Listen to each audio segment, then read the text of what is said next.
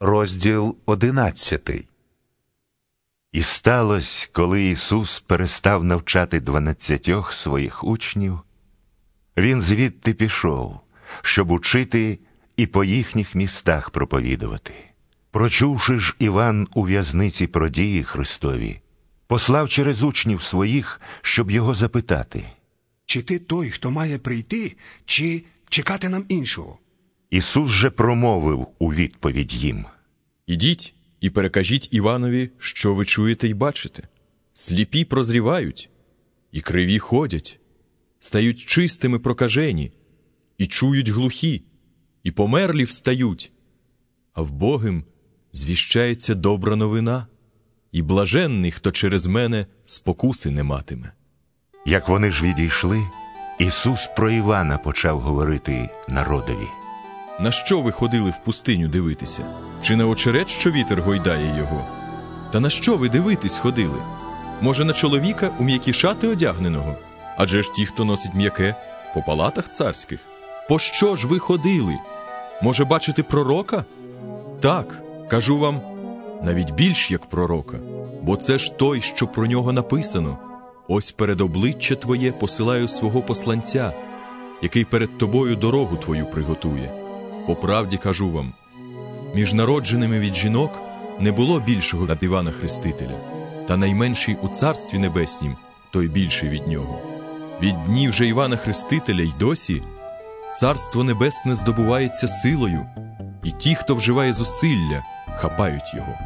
Усі бо пророки й закон до Івана провіщували, коли ж хочете знати, то Ілля він, що має прийти. Хто має вуха, нехай слухає. До кого ж цей рід прирівняю?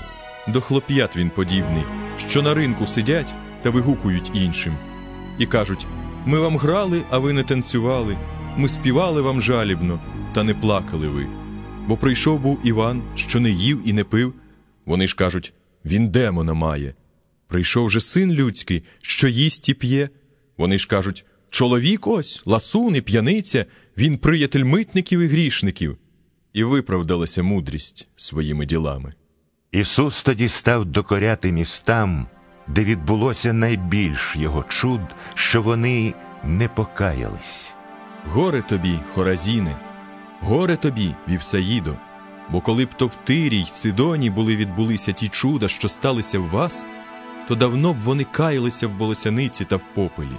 Але кажу вам легше буде дня судного Тиру й Сидону, ніж вам. А ти, Капернауме, що до неба піднісся, аж до аду ти зійдеш. Бо коли б у Содомі відбулися ті чуда, що в тобі стались, то лишився б він був по сьогоднішній день. Але кажу вам, що Содомській землі буде легше дня судного, аніж тобі.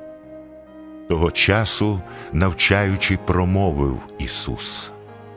Прославляю тебе, Отче, Господи неба й землі, що втаїв ти оце від премудрих і розумних, та його немовлятам відкрив. Так, Отче, бо тобі так було до вподоби. Передав мені все мій отець, і сина не знає ніхто, окрім Отця, і Отця не знає ніхто, окрім сина, такому син захоче відкрити. Прийдіть до мене, усі струджені та обтяжені, і я вас заспокою. Візьміть на себе ярмо моє і навчіться від мене, бо я тихий і серцем покірливий, і знайдете спокій душам своїм. Бо ж ярмо моє любе, а тягар мій легкий.